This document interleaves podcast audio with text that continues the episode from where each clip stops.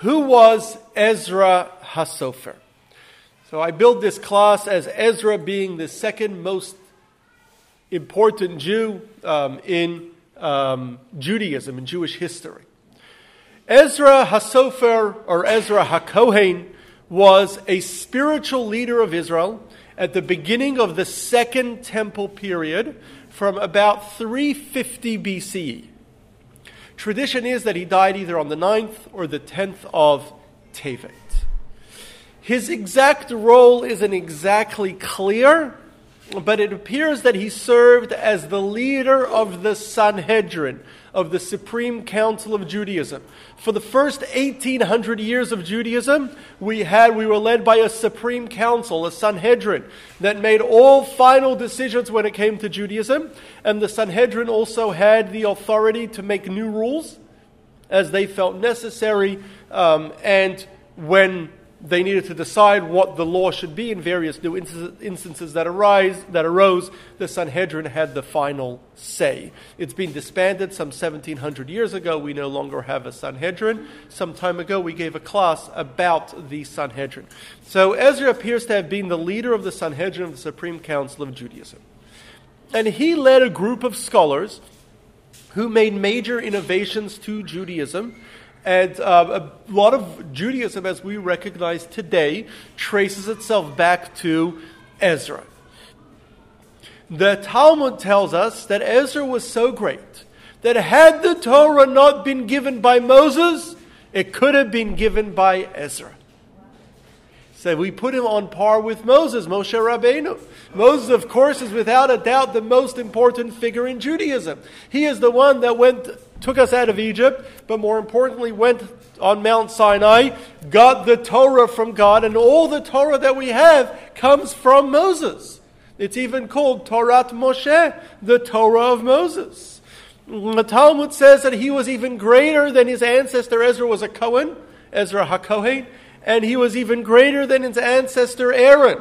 Moses' brother. If he would have been around in Moses' day, says the Talmud, he would have been the high priest. He would have been appointed as the Kohen Gadol because he was even greater than Aaron. So he made a huge impact on Judaism, but also considered the greatest of all Jews since Moses.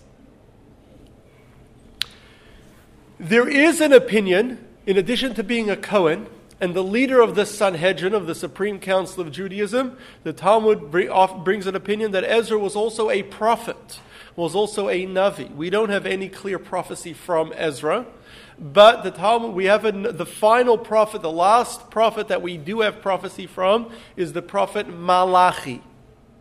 And the Talmud says that Malachi was Ezra. He went by the name Malachi when he said prophecy, but he was Ezra. And so Ezra was therefore, if he was the prophet Malachi, then he was a prophet as well. Now, much of the story of Ezra is found in the book called Ezra. The book called Ezra does not only speak about Ezra, it speaks about different parts of the building of the second temple and the beginning of the Jewish community during that period in Israel at the beginning of the Second Temple.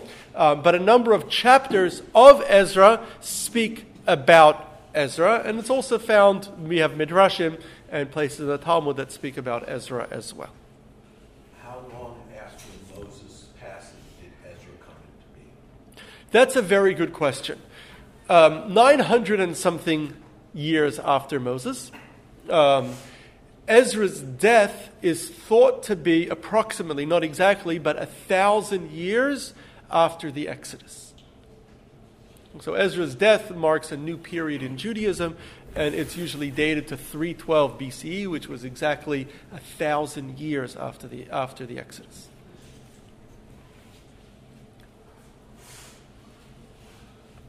So, who was Ezra? Ezra was the son of Sariah. Sariah was the final Kohen Gadol, the final high priest in the first temple. In the first temple, before the first temple was destroyed, Sariah was the Kohen Gadol, the high priest. He was captured during the war that led to the destruction of the temple. At, by the destruction of the temple, he was captured by the Babylonians. And we're told in the book of Malachim and the book of Kings, he was murdered. He was brought to Rivla.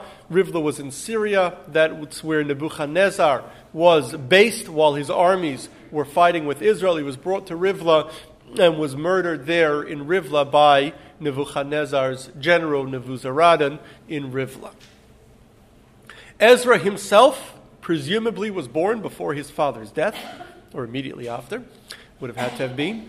And so it's therefore presumed that he was born just before the destruction of the first temple, and he was a very young child at the destruction of the first temple.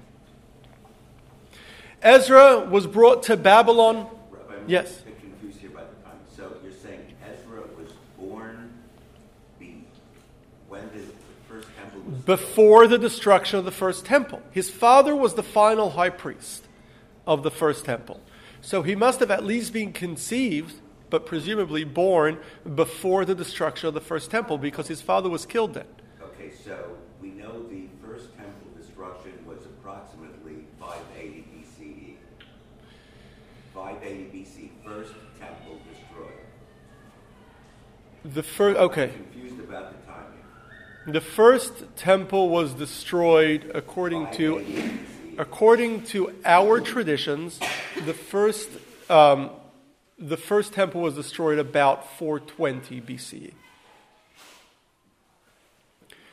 Now there's a discrepancy over there, um, and we, once did a class on this subject. The pseudo timing. The, the, we once did a class on this subject. There's a little discrepancy on the year numbers and counting the years of the Persian Empire. Um, there's what's called the missing 150 years. But according to our Jewish tradition, the destruction of the first temple was 420 or 421, to be more accurate, BC. So if you take 420, 70 years later is 350 BCE. Yes. 70 years. Mm-hmm. 350 BCE. That's Or 351 that's was the year that. earlier than what we just talked about. If if Ezra was there, you said after the Hashmonaim. No, no, no. Ezra was at the beginning of the second temple, at the very beginning of the second temple. I oh. meant, told Don a moment ago that he died around 312 BCE. Remember, we're counting downwards, backwards, right? So he died around 312 BCE. 312 BC. Got it. Okay. Yes. That, okay. Thank you. So it was in the 300s BCE when he was leader of Israel. But he would have been born before the destruction of the first temple, which would have been in 421 BC. So Ezra was came to Babylon with the rest of the Jewish people. He was brought to Babylon. They were all brought as um, they were all brought by the Babylonians. Only a handful were allowed to remain in Israel. Most of the Jewish people were brought to Babylon. Ezra was brought with all of them to Babylon. There he grew up in Babylon, where the Jews established a community and quickly became very successful to the point that within a couple decades there was a whole region in Babylon that was majority Jewish, and um, they even had their own leaders, um, their own Reish Galuta, their own chief of the exile, their own prince. And um, he grew up there, and he became a great scholar, a great recognized scholar and he became a student, a disciple of the leader of Israel at the time, the spiritual leader of Israel, Baruch ben Neriah. Baruch ben Neriah himself was a student of Jeremiah, Yirmiyahu Hanavi.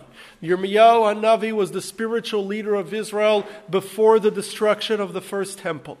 He survived the destruction of the first temple. He ended up going, staying in Israel following the destruction of the first temple with a handful of Jews that stayed. He ended up staying there. When, not long after the destruction, Gedaliah, the governor, was assassinated and they all went down to Egypt, Jeremiah went down to Egypt as well, and it, it appears that he died over there. However, his chief disciple, Baruch ben Neriah, went to Babylon. He, was, um, he went to Babylon. And over there, he reestablished the Sanhedrin, the supreme council of Judaism that ruled from or led Israel in Babylon. And Baruch ben Neriah led Israel as the spiritual leader of Israel throughout the 70 years that the Jews were, um, until the second temple had been built. Baruch ben Neriah led Israel. Ezra became the most prominent disciple or main disciple of Baruch ben Neriah, and presumably at a certain point even joined the Sanhedrin, becoming a member of the Supreme Council. Now, 52 years after the destruction of the temple, and my father spoke about this in his class last week, 52 years after the destruction of the first temple, Cyrus, the Persian empire, emperor, the Persian Mede Empire had now had conquered Babylon and taken over the Babylonian Empire. And Cyrus, the Persian emperor, allowed Jews to return to Israel and rebuild the temple. Many Jews traveled to Israel. However, the vast majority of them remained behind in Babylon or other parts of the Babylonian Empire. By now, they had spread out throughout the Babylonian Empire. Some had even moved to Persia, to Shushan, the capital. Some had, some were living in other places around the Babylonian Empire uh, or the Persian Empire, but most Jews stayed wherever they were. Tens of thousands went back to Israel. Tens of thousands went back to Israel, but most Jews stayed where they were. And a, among the Jews that stayed where they were was Baruch ben Neriah, the leader of the Sanhedrin. And with him, most of the members of the Sanhedrin remained in Babylon. Why did they remain in Babylon? Why didn't they respond to the call to go back to Israel and rebuild the land? The Talmud tells us because Baruch ben Neriah was very old at the time. He had already been a great scholar and the main disciple of Jeremiah by, at the destruction. This is 52 years later. He's presumably by now in his 70s or in his 80s. He's very old and very frail and unable to travel. Since he was unable to travel, his disciples didn't want to leave him and didn't want to travel either, and therefore the bulk of the Sanhedrin, while some members seem to have gone to Israel, the bulk of the Sanhedrin of the Supreme Council remained, and many great scholars who were his disciples remained behind in Babylon. How many members were there on the Sanhedrin? Generally, there were 71 senior members of the Sanhedrin. All men. All men. Obviously. That's your answer, right? So, not long after they began the rebuilding of the temple, there were the, as my father spoke about this in detail last week, so the Samaritans or the um, Kutim, who were a group of non-Jews that had adapted many Jewish, um, uh, many Jewish beliefs and traditions and created their own religion, um, were upset and they um, they complained about the building of the temple, and not long afterwards, the building of the temple was stopped initially by Cyrus, but then later fully stopped by his successor, Achashverosh Ahasuerus. It was only 18 years later, after the death of Achashverosh Ahasuerus, in the second year of King Achashtarta or Darius, Daryavash, the Talmud says, that they resumed building the second temple. It took four years to build, and in the sixth year um, of Darius's reign, they completed the b- building of the second tem- of the second temple. It was one year later, one year later, after the second temple had been finished, so the second temple, they began the building for the second time for Lewis in 351 BCE. Right, this is five years later, which would be 346 BCE. Baruch died. Baruch ben Neriah died. He would have been very, very old at the time, um, possibly older than 100 at the time. He was very old. He dies. And so Ezra now becomes the new leader of the Sanhedrin, and he decides that he is going to go to the land of Israel. And, but in order to, though Jews may have gone in small numbers to the land of Israel during the last 23 years since the initial aliyah to Israel, Ezra decides to go with a large group. He goes around, he first goes to the um, emperor, Daryavash, Darius, and he asks him for permission to go to Israel and for support. The king gave him a large amount, of, allowed him for, for permission that whoever wants to go can go to Israel. He gave him large amounts of gold and silver. He allowed others to encourage others to give, to donate towards the rebuilding of the temple. And he instructed the governors in the region of Israel. There was a governor, there was a governor that was governor over the entire Trans Euphrates, it was called. In other words, a region that included all of Israel, Syria, Lebanon um, within the Persian Empire, and he instructed that governor to give Ezra everything that he needs, to give regular, um, a regular amount um, to the temple um, in gold and silver and wood, so that he should have everything that he needs, uh, that, they, that they should be supported. He also um, granted Ezra religious autonomy in Israel. They already had religious autonomy in Babylon, where essentially Jews were able to manage their own affairs. He granted him that in Israel as well, Jews will be able to manage their own internal affairs within Israel. And so Ezra went around Babylon raising money and encouraging people to join the group that were going to um, Israel and so he, Ezra, then leaves and gathers 1,496 people, men, in addition to women and children. So there were presumably a few thousand people. And they travel up the Euphrates River and they stop by the Ahava River where eh, they fast for three days and they pray to God for protection along the way because they had not asked the king for protection. Ezra said that he had told the king that he would be, that God is taking care of them. So now they needed to ask God to take care of them. And so they prayed. And indeed, God, they had large amounts of money. Everyone knew they were traveling with large amounts of money. And so the king did not send any soldiers with them. And so they asked God that they not be attacked. And indeed, they were not attacked on the road at all. Yes.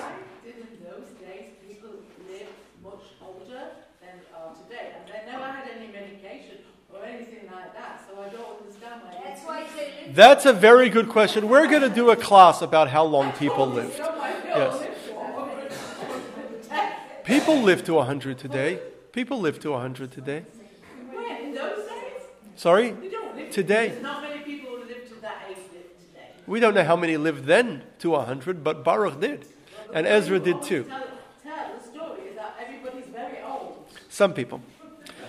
So, anyway, they arrive in Jerusalem four months later. They were not attacked, they were not harmed. They offer sacrifices upon their arrival in Jerusalem. Ezra took the money he was given by the king, by the donors, to enhance the temple that had just been built. The people in Israel at the time were very, very poor. And the temple that they had built had not been anywhere near as extravagant as Solomon. When Solomon had built his temple, it had been a big fancy temple. They built a very simple temple. Ezra, and gradually they kept improving it and improving it and improving it until by the end it was a big, gorgeous temple. But in the early days, it was very simple.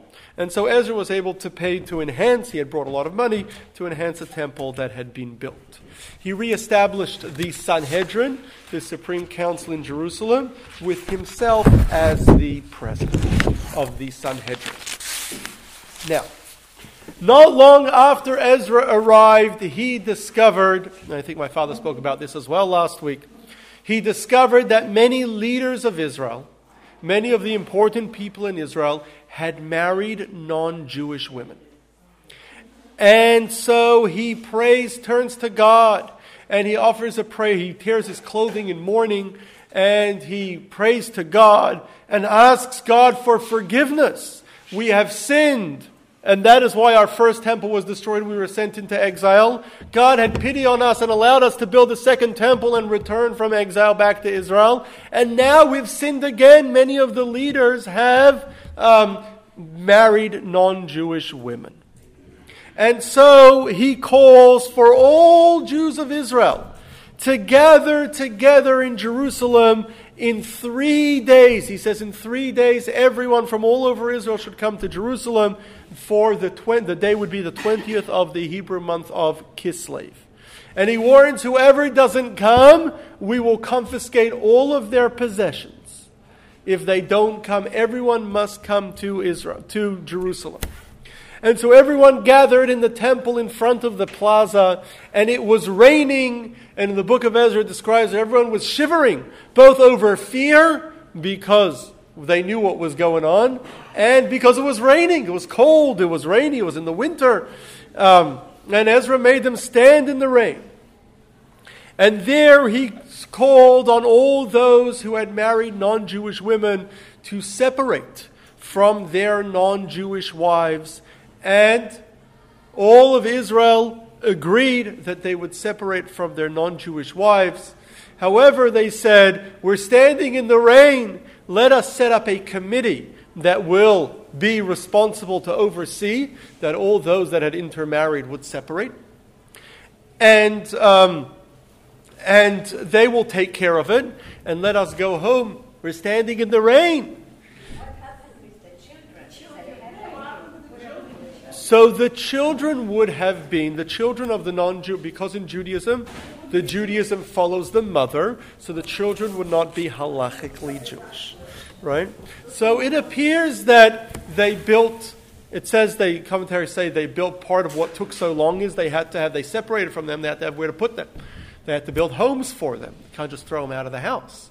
So they had to build homes for them, make sure that these women had where to go, um, that they would be taken care of, but they still could not remain married to Jews. Now, some suggest. Sorry? Well, presumably the, the men that had married them would have to still be responsible. Although they. They would still, you can't leave them out on the street. No, but you, they left them, but they're still taking. I didn't say they left them, they separated from them.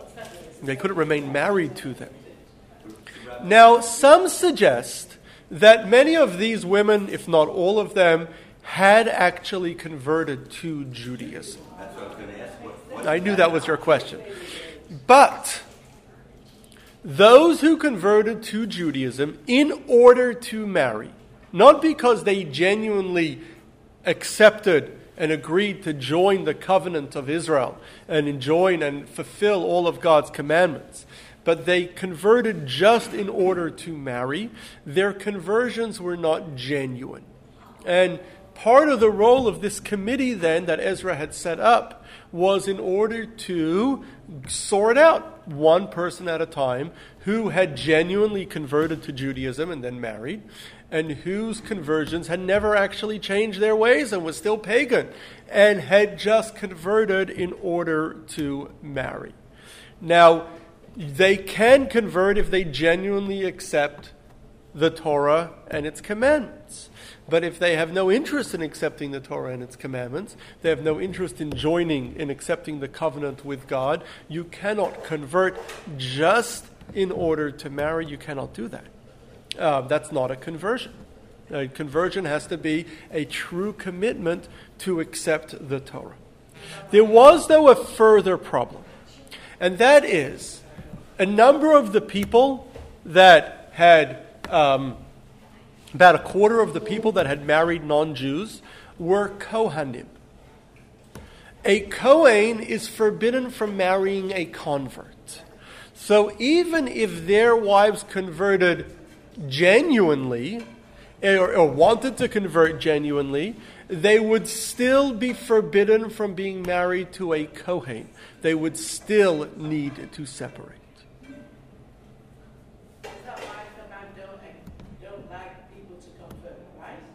I don't think that statement is true.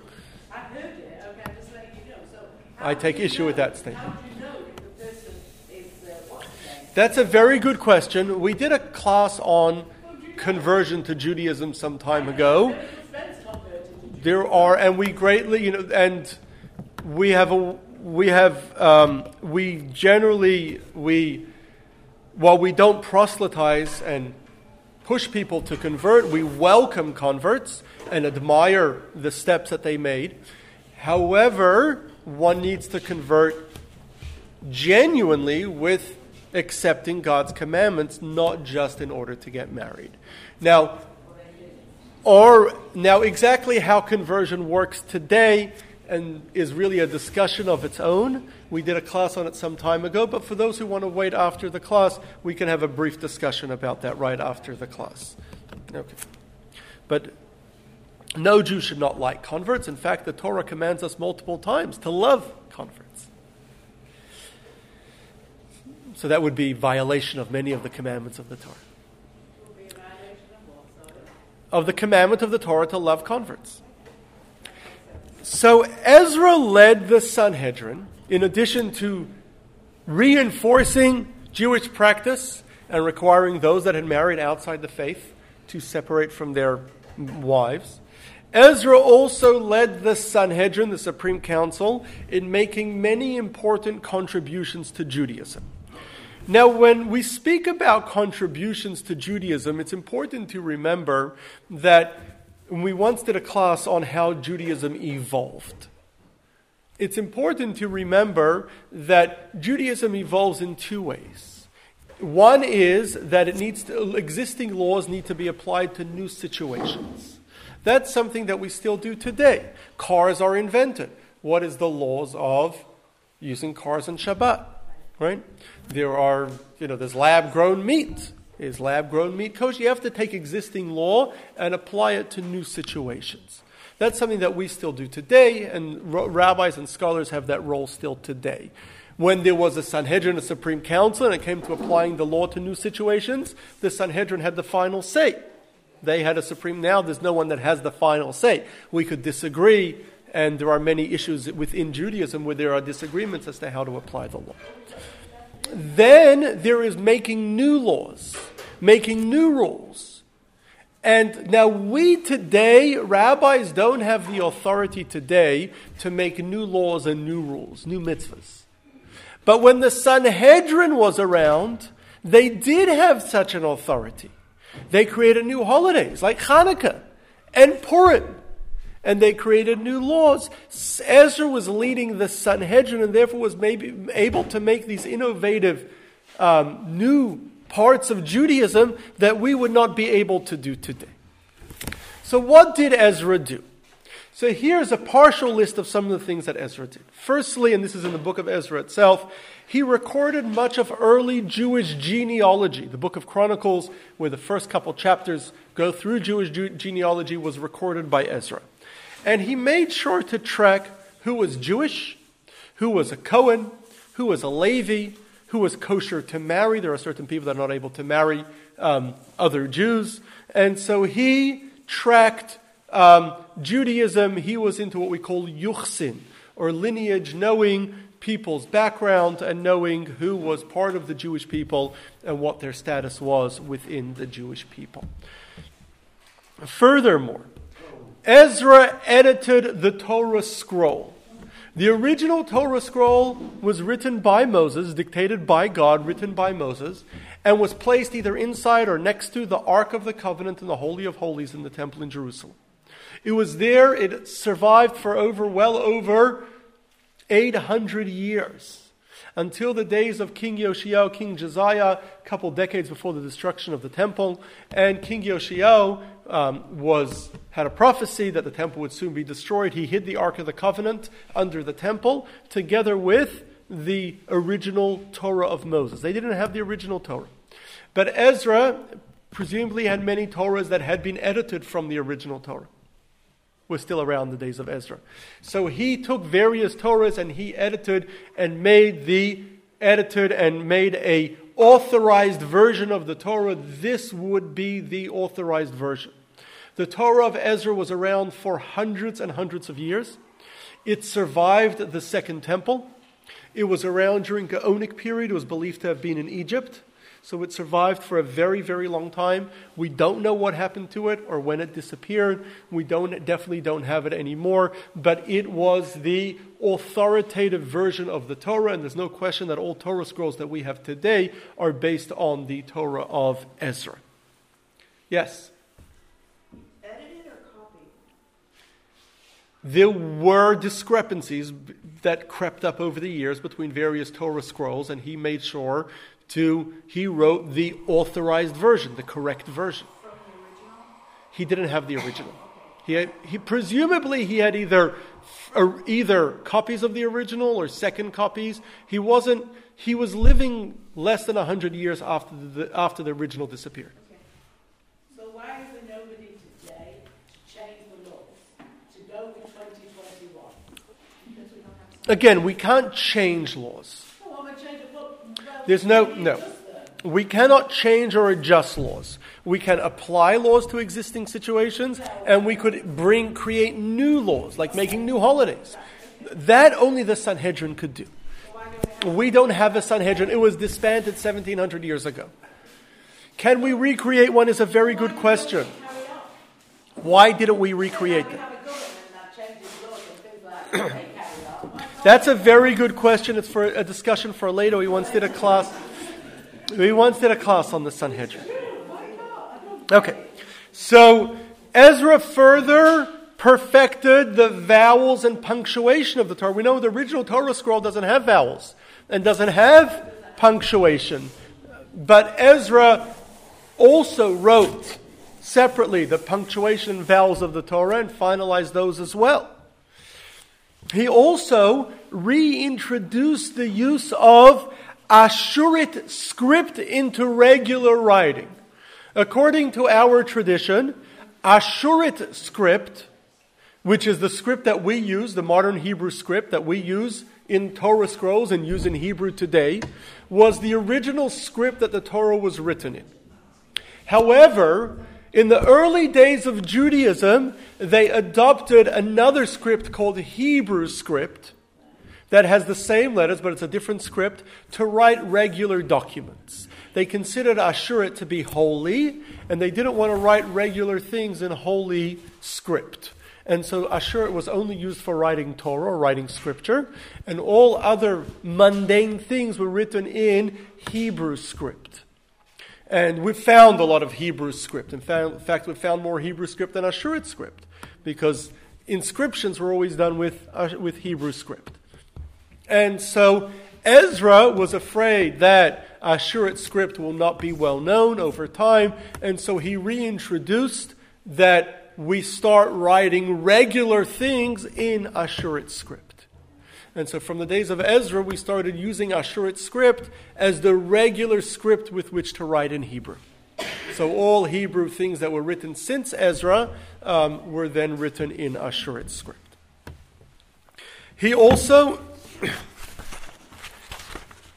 he he also, together with the members of the Sanhedrin, chose which books are considered holy and which books are not considered holy. In addition to the five books of the Torah, they chose 19 books which they edited as part of our holy scripture. And some of those books, like the book of Ezra and the book of Divrei Yamim Chronicles, he wrote himself. Um, other books had been written much, much earlier, but he edited them and included them within the Tanakh. Tanakh is the 24 books of our Holy Scripture, which stand for Torah, the five books of the Torah, Nevi'im, eight books of prophets, and Ketuvim, 11 books of writings. So he set the Tanakh. Now, the Talmud speaks of there were certain books that they were unsure about if they should include it. The book of Yecheskel, the book of Ezekiel, was somewhat controversial if it should be included or should not be included. There were books that they left out. For example, the Talmud says there was a book at the time called the Book of Ben Sira. The Book of Ben Sira was left out. It wasn't considered holy.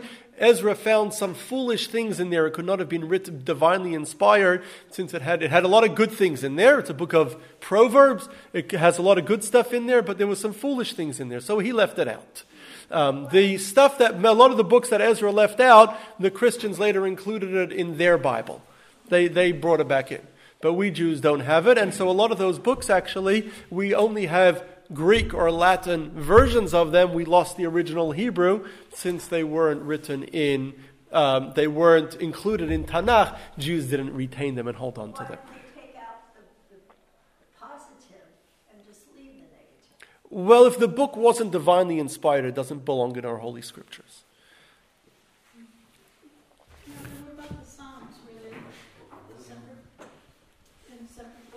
Psalms were in their own book, yes. It was one of the 24 books of Tanakh. So the Tanakh was chosen, um, the English word for it, I think, is canonized, finalized by Ezra and the men of the Great Assembly. They also organized the study structure for the oral tradition. Most of Torah, we've spoken about this in previous classes, the written word of the Torah is only a cryptic document to help us remember the oral teachings that Moses had taught us.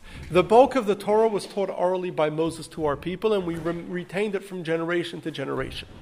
Until the days of Ezra, the Torah has always, the oral Torah was always taught as a commentary on the written word. In other words, they would study the written word, and the various teachings of Moses were taught as midrash, as commentary on the written word of the Torah. But the problem is the written word, the written Torah doesn't really follow any order.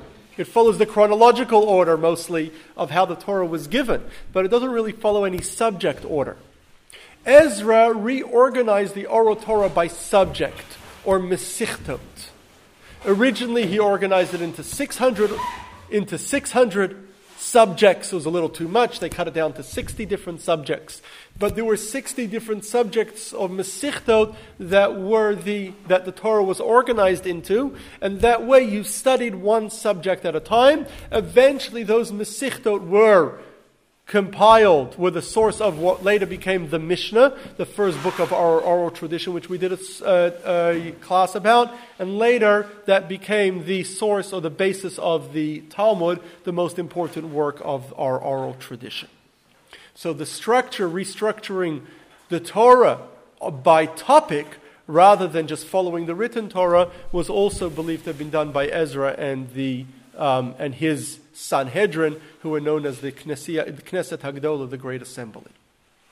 They also wrote the blessings. Blessings we make before we eat, after we eat, blessings we make before we do a mitzvah, blessings within prayer, all the various blessings, Baruch Ata Hashem, were created by Ezra. They also wrote the basic prayers. Before that, there were no prayers. There were no written prayers. You prayed whenever you want, however you want. There was no particular rules. They wrote the basic prayers and started a structure that people should pray three times a day. That ideally you should get 10 men together to pray with a minyan. They, that you should, every community should build a special building that should be designated for prayer. Where you put the Torahs in an ark in the front of the building, and you have a bima, you have a um, table that's used for prayer, and a amud, a lectern that the leader should stand on. All of this was developed by Ezra and the men of the Great Assembly. So they essentially invented prayer and the synagogue as we know it. We went through the class more in detail about how prayer was, how prayer came about. They also set Kiddush, Havdalah. The Torah says that you have to announce at the beginning of Shabbat when Shabbat begins, when it ends, but it was just an announcement. They composed a blessing for it and said you should do it with a cup of wine to add to the prestige and importance of the moment. So these are all things that were developed by Ezra and his Sanhedrin. So they, as you can see, made a very, very big impact. The synagogue, the prayers, the blessings, the Tanakh, the scripture, the structure of the, he even edited the Torah itself, the structure of our oral teachings, all of this was developed by Ezra. You can see the impact in Judaism and why he made a greater impact on Judaism than any other person other than Moses.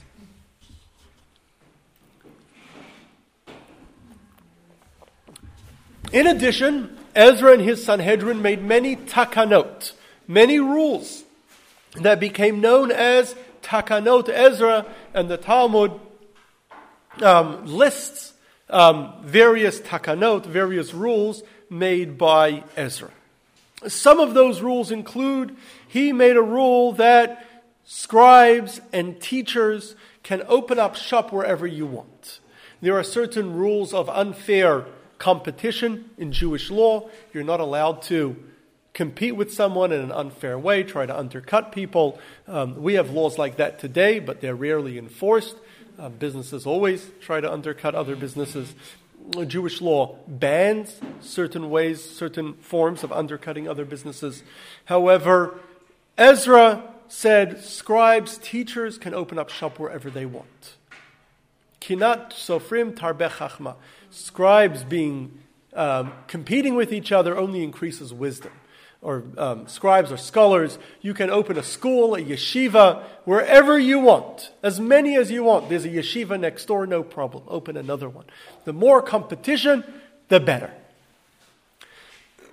he also set Monday and Thursday and Shabbat as the days for reading the Torah. We read the Torah Monday, Thursday, Shabbat morning, and Shabbat afternoon. And set that Monday and Thursday in the land of Israel will be market days. So that the villagers would come from their village where they had no minyan, and they would come on Monday and Thursday to hear the Torah being read. And they'd and come to the market to do their purchase, sell. And also, those are the days that the courts should sit in session so that if anyone did have a dispute, they could come on these days to the, um, to the courts. He set the annual Torah reading system, which we have today, um, where we read a parsha every single week. There were different variations as exactly how to do it um, and which parshas to do, but um, but he set the initial system, the Torah reading system, was set also by Ezra. He also made many other rules.